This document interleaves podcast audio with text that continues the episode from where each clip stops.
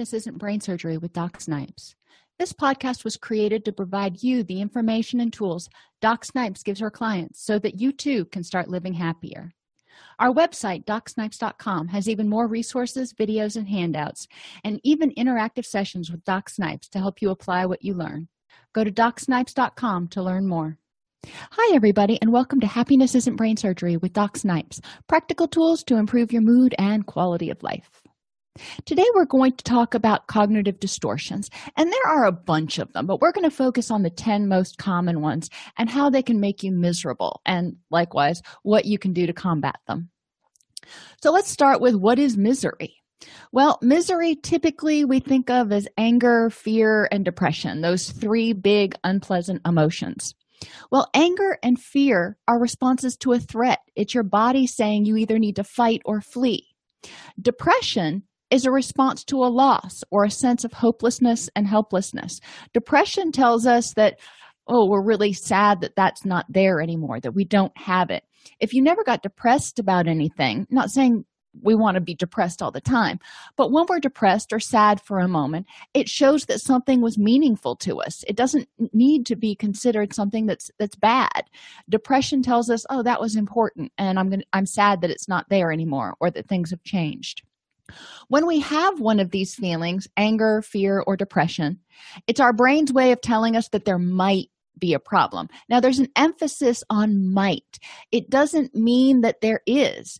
Based on prior learning experiences, for example, if you know you saw me and I was across the room because I tend to talk with my hands a lot and I tend to be very animated if you had a history of coming from somewhere where there was a lot of domestic violence, you may think that I was angry and I was being aggressive, which may trigger a fear response in you based on your prior learning.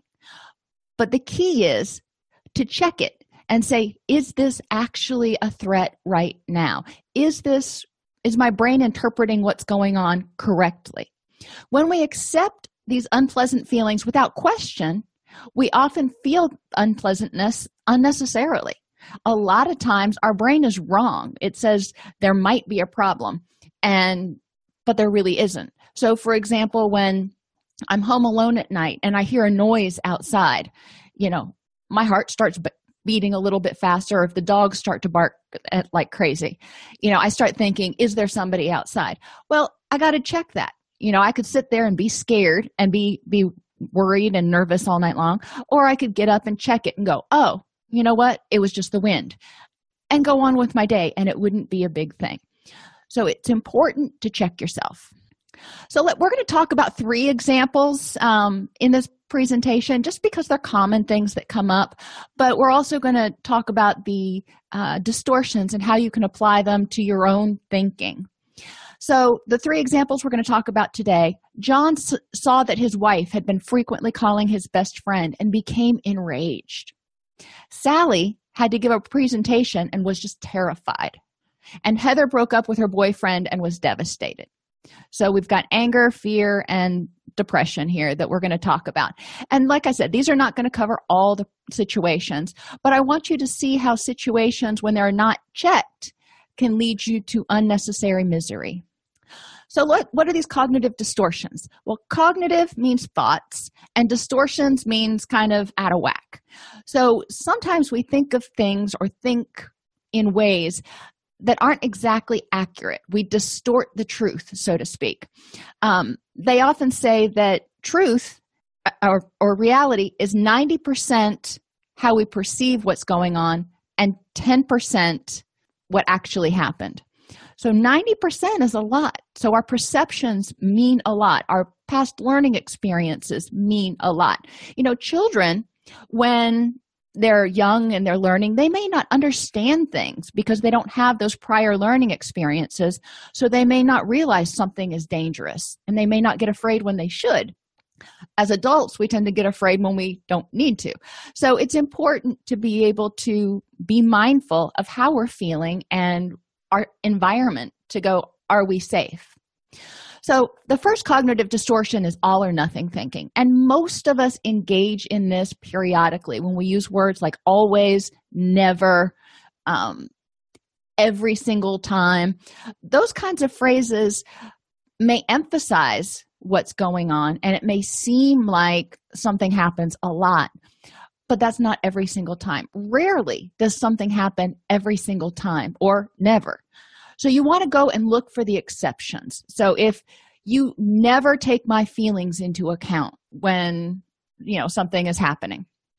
Well is that true? Does that person never take your feelings into account? Or is it something they frequently don't do but sometimes they take your feelings into account? And we want to really look at how frequent these things happen. Sometimes we overlook the positive and we're going to talk about that in a little while. But sometimes you know somebody may take your feelings into account a lot of the time on a daily basis but then there are a couple big glaring episodes big glaring incidents where they didn't take your feelings into account. And you're remembering those and forgetting all the good all the other times that the person did take your feelings into account. So try to eliminate extreme words from your vocabulary. Instead of always or never use the word sometimes. Personalization means you're taking things and saying well you made this happen. You made me feel bad. Um, you're angry at me. So if you're walking down the hallway at work and maybe your coworker gives you a dirty look and you may automatically take that personally and you may say oh my gosh what did i do? Why did i make her angry? Or on the other hand you may say what is that person's problem? How dare they give me this nasty look? I was trying to be nice.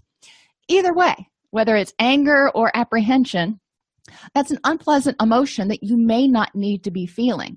The person may have been thinking about something and often la la land is what i like to call it while they're walking down the hall and that facial expression may have had to do with what they were thinking about and they didn't even see you there. Think about it. Have you ever walked down the hall and just kind of not noticed what was going on because you were stuck in your own mind? Imagine what kind of facial expressions you make. My daughter catches me with that occasionally. I'll be checking my email or something and i'll look up and i'll have a look like i just swallowed a sour lemon. And uh, you know she's like why were you making that ugly look at so and so? I'm like huh? I, I didn't know. I made an ugly look at anybody. Um, and so you need to kind of pay attention not only to what other people are doing. And if they do something that makes you angry or feels hurtful or you know makes you scared that you offended them or something check it and go you know is it about me? When you go through a cash cashier's lane you know if the cashier is exceptionally rude it happens you know i try to step back and go what are three reasons besides the fact that the person just didn't like me for some reason what are three reasons this person may have been rude to me? Maybe they'd been having a really bad day and they just were in that kind of a mood. Had nothing to do with me. Maybe their boss had just gotten onto them and they were kind of in a funk and they were angry at their boss and it was just still bleeding over. Um, or maybe that's just the way they are. I mean in their head they live in a very dark unhappy place and they're not nice to anybody. You know i try to look at what are the possible other explanations and y'all know i like the number three so i look for three explanations. Magnification and catastrophizing. So something happens and you're like oh my gosh I lost my job or I got laid off. Now I'm going to lose my health insurance. I'm going to lose my house. I'm going to be homeless living in my car. You know, you just go from 0 to 120 in no time flat. Well, that just makes you miserable. How likely is it that all those things are going to happen? Could they happen? Well, yeah, possibly. And you could get struck by lightning during the next thunderstorm. How likely is that to happen? Pretty darn unlikely. So when you start feeling yourself getting revved up, like the sky is going to fall, stop yourself and go, okay, let's look at the evidence. Not how I'm feeling about what's going on, but let's look at the factual evidence for and against my thought that this thing is going to end up being the worst thing in the world. What is the evidence for it, for and against it, so I can weigh it and decide how likely is this to happen, you know, when I look at the objective evidence. Number four is your fallacy of fairness or heaven's reward. And they're kind of different, but they're kind of the same. The fallacy of fairness is when you believe that things should happen because everything in the world is fair. Well, hang it up. it ain't everything in the world is not fair or you know we'd all be five foot 11 blonde hair blue eyed supermodels you know and the playing field would be level that's just not how it is it's not fair sometimes. So you need to think about it in terms of what do you have and an attitude of gratitude. Heaven's reward is a little bit different and it says that if you do something good good should come back to you. It's karma heaven's reward you know it's not fair if you do good things and you don't get good things back. Either way however you want to look at it accept what you did get you know if you do something and you know you get a smile back. Maybe you were hoping for more but you got a smile. That's great. But what else did you get? Did you get a warm feeling inside? Did it make you feel better about yourself? When you look at whether things are fair or unfair take a look at other people. You know look around you. You'll probably find that you're better off than a lot of other people. So you know in the big scheme of things you know you've got a lot to be grateful for. Maybe some things aren't fair and they aren't. However you can focus on that which is going to make you miserable because you can't change it. You can't make life fair. Or you can choose to focus on the good things in your life and what you do have control over. Number five is filtering. And a lot of us especially if you're depressed or you're anxious or you're angry um, or you just tend to be more on the negative side tend to disqualify the positive. So when something good happens it's like well of course that was going to happen. And when something bad happens it's like oh my gosh. Disqualifying the positive also means disqualifying your good trait so you focus on all the things you do wrong but not on all the things you do right. It's important to look at both of them. And next week when we talk about dialectics we're going to talk about always looking at both sides always looking at the good and the bad because things can be going really well in some areas of your life and really crappy in a couple others. So are you going to get all upset and say my life is just over it's miserable because a couple things are going bad even though you know five other things are going pretty well? Or are you going to look at those things that are going well going well i've got all this stuff going for me. All right we need to focus on these other couple of things and figure out how to fix them. So you don't want to disqualify the positive whether it's the positive things about you the positive things that you do. And the same thing is true if you are a parent or a supervisor or even a friend. When you're talking to people a lot of times we forget to give them kudos for things they do well and we only focus on the things they do wrong. You didn't get your paperwork in on time or your room wasn't clean or this or that. Instead of going awesome job. Ideally you want to have three to five awesome jobs in there for every critique. So you know try to start doing that each week with the people that are important to you. When you see them you know congratulate them on things. Thank them for things. Make sure to give them kudos for the good things and do the same thing to yourself. At the end of each day look back over the day and go what did i do that was nice? What did i do that was good? What did i do that helped me move toward my goals? And yeah you may have done some other things that didn't help but focus on the things that did. So you because you're naturally going to remember the things that you forgot to do or didn't do well that helps you get more balance. And when you have more balance it doesn't seem like life is so out of control and so negative. Number six is overgeneralization which is kind of like all or nothing but overgeneralization is when you take one thing and assume that every other incident is going to be that way. So for example if when you were in high school you had to give a speech and you really flubbed the speech and it, it was just an awful embarrassing experience. And you assume that every time you've got to get up in front of people henceforth and forevermore it's going to go just as poorly. That's overgeneralization. That's taking uh, one instance and assuming that it's going to apply to everything. If somebody is unpleasant to you you know again you've got to think to yourself maybe it's a coworker and oh that person is just the, the meanest most nasty person ever. Okay. Or was that a specific day and a specific episode? Maybe that person got up late had a flat tire you know got to work got in trouble. Something else happened and they were just in a funk that day. So do you want to assume that they're like that always in every situation? Or do you want to say well maybe that was just a bad day. Let's see what they're like tomorrow. So try not to overgeneralize overgeneralize. The past does not have to repeat itself. If you get into relationships you know you can say every time i get into a relationship it ends up in disaster. Well that's all or nothing thinking. Every time is one of those extreme words so you want to look for the exceptions but you also don't want to overgeneralize and assume that every relationship you get into is going to be a failure.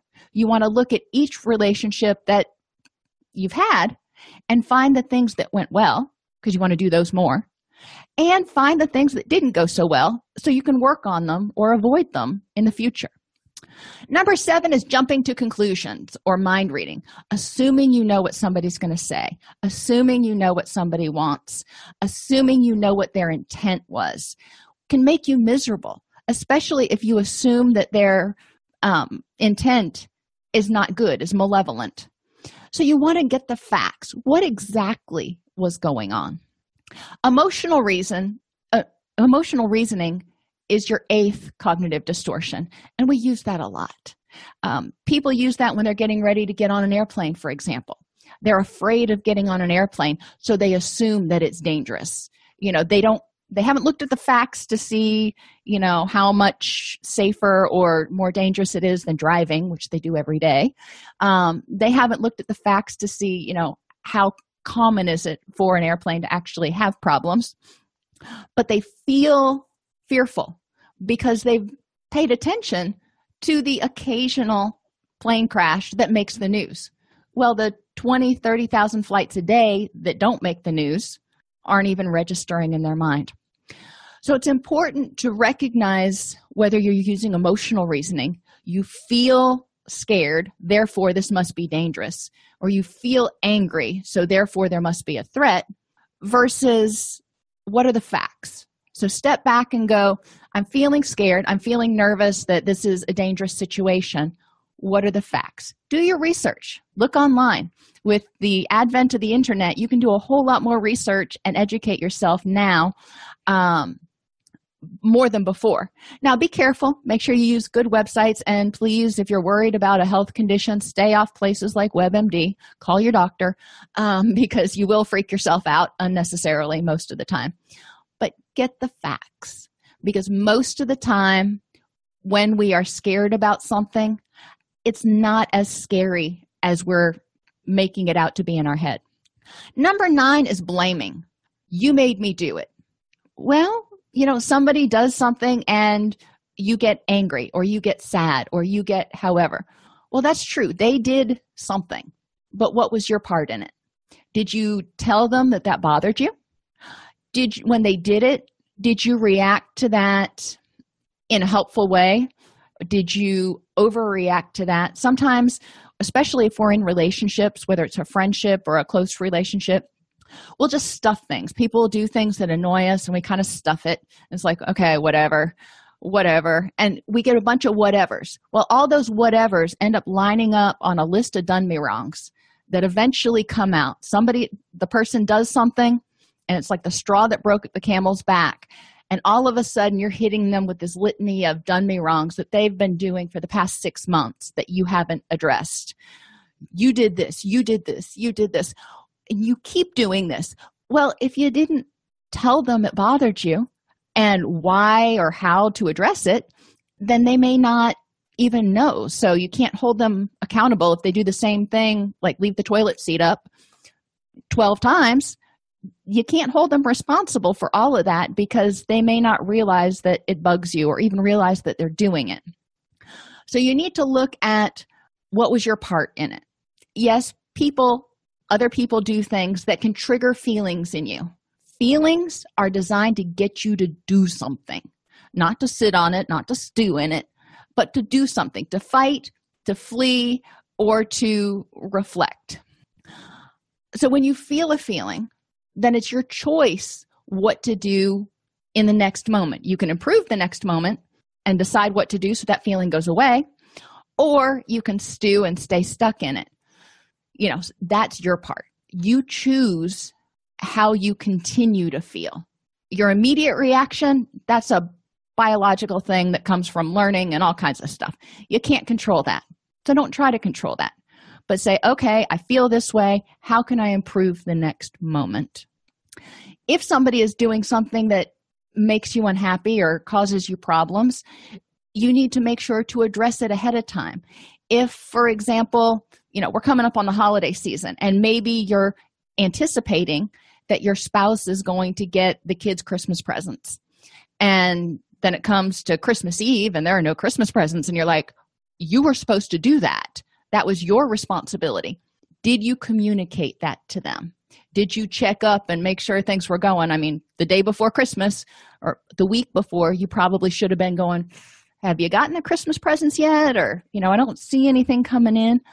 For something that's important like that, you need to be aware and kind of on top of things. Not saying that we should have to micromanage other people, but if there's something that's really important to you, then you probably need to stay on top of it. And number 10 is always being right. If you have difficulty, you get angry when people don't accept your point of view, when people don't accept your rationale or your way of doing things, it can cause a lot of unnecessary misery and strife between you and other people. So you want to ask, how can we both be right? You know, politics is one example. You know, you may have one opinion and your best friend or your parent or somebody else has another opinion. All right, is it possible that both of you could be right from a certain point of view? And you can agree to disagree. It doesn't mean the other person's necessarily wrong, it just means you don't hold the same opinions. And rightness, if you want to stick with that term, is very subjective when it comes to opinions and ways of doing things. There are, you know, my, my daughter's working on algebra now, and she solves problems differently than I do. Now, does it mean that her way's wrong? No, she gets the same answer. So we're both right. We just go about it in a different way. And far be it from me to tell her she's wrong because it's working for her.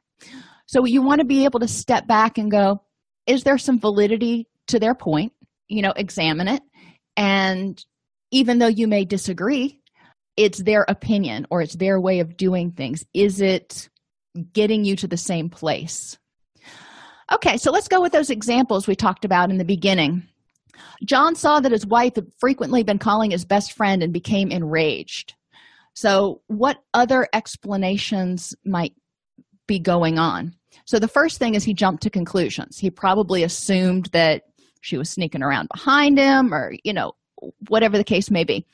Well, maybe she was sneaking around behind him to plan a surprise birthday party for his 45th birthday. Oh, well, that's a whole different thing. Um, he used emotional reasoning. He felt angry, therefore, she must be doing something wrong.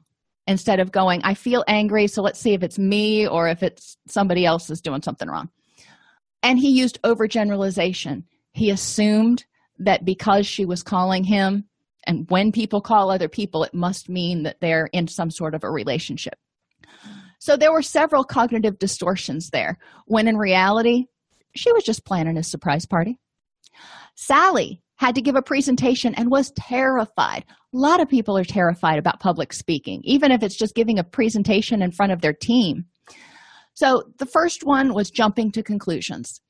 She assumed people were going to be judging her. She assumed that it was going to be a disaster. She foresaw all these things that were going to happen before they even happened.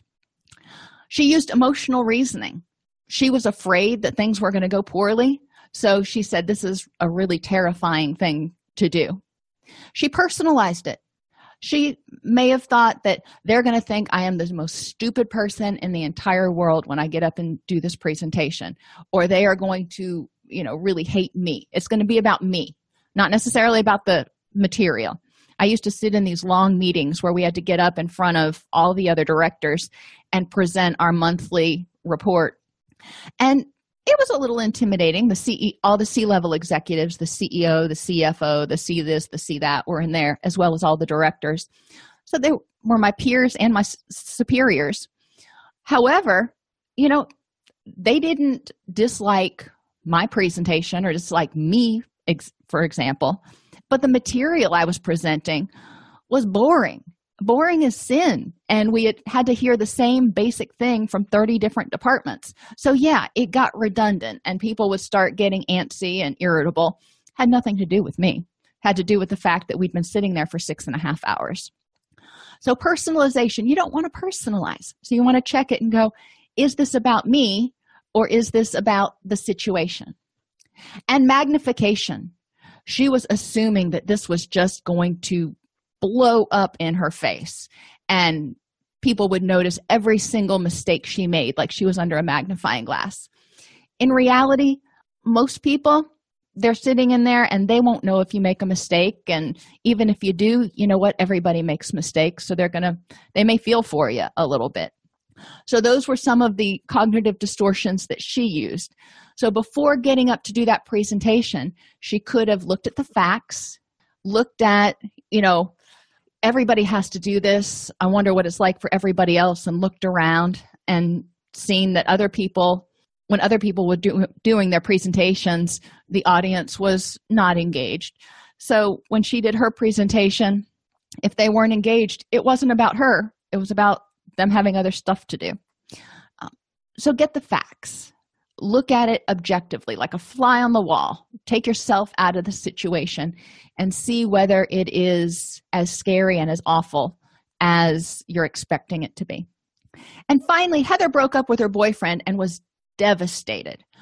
Okay well it happens. When you break up with somebody when a relationship ends whether it's a boyfriend or a best friend it can be devastating. In this case she may have been using filtering disqualifying the positive aspects of not being in that relationship anymore or only looking at the good parts of the relationship and forgetting all the reasons that they broke up which the negatives that were there. She used emotional reasoning. She felt sad. Therefore this may be must be devastating. This must be the end of the world because i feel like i just got my heart ripped out. Stepping back and going okay i feel really bad right now but is my world really ending? Will i never find someone else chances of that happening are are slim. Likely you're going to find somebody else and you know repeat the process. All or nothing thinking. She's using that i will never ever find anybody else. If i can't have this relationship i'm not going to find anybody else or i'm a total failure in relationships. That's all or nothing thinking. Total failure. Well let's look at what the other person's part was in the relationship. Let's look at the relationship itself. What other factors contributed contributed to it failing? And you know that takes us to personalization. What part did you have in it? Did the relationship break up? Was it all your fault? Was it all about you? Are you unlovable? Probably not. The relationship probably broke up because it was a bad fit because of stuff on the other person's part because of stuff you know maybe her significant other was going off to college or getting deployed or something and they decided to end the relationship. So it may have had to do with a lot of factors that had nothing to do with her. So when you feel devastated again you want to check yourself for some of these cognitive distortions and see if your impressions see if the things that you're seizing on that you're focusing on are valid and whether they include the big picture. Too often we just filter out and focus on one little narrow aspect instead of looking at all the other things that could have contributed. A good thing to do is write down each one of these cognitive distortions on a piece of notebook paper you know one on each one distortion on each piece or however you want to do it and review it throughout the day. When you start feeling kind of antsy or angry or whatever and see if you are using any of these distortions. See if you are telling yourself things using any of these distortions because our self talk is what often keeps us stuck in misery. If you like this podcast, please subscribe on your favorite podcast app. Join our Facebook group at docsnipes.com slash Facebook or join our community and access additional resources, including live coaching once a week with me, Doc Snipes, at docsnipes.com. Thanks for tuning into Happiness Isn't Brain Surgery with Doc Snipes. Our mission is to make practical tools for living the happiest life affordable and accessible to everyone. We record the podcast during a Facebook Live broadcast each week. Join us free at docsnipes.com slash Facebook or subscribe to the podcast on your favorite podcast player. And remember, DocSnipes.com has even more resources, members-only videos, handouts, and workbooks to help you apply what you learn. If you like this podcast and want to support the work we are doing, for as little as $3.99 per month, you can become a supporter at docsnipes.com slash join. Again, thank you for joining us and let us know how we can help you.